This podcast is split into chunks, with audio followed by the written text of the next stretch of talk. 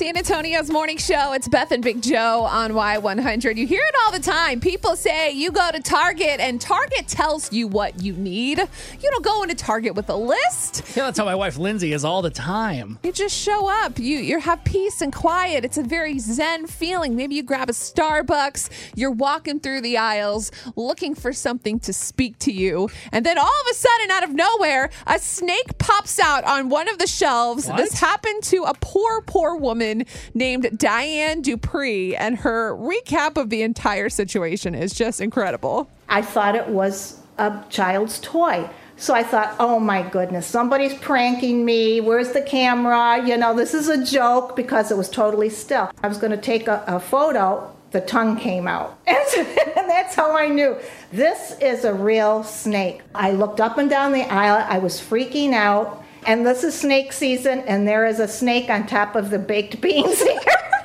Not in the baked beans. Get out of there. Diane. This is unreal. So the story says the snake must have come in on a shopping cart.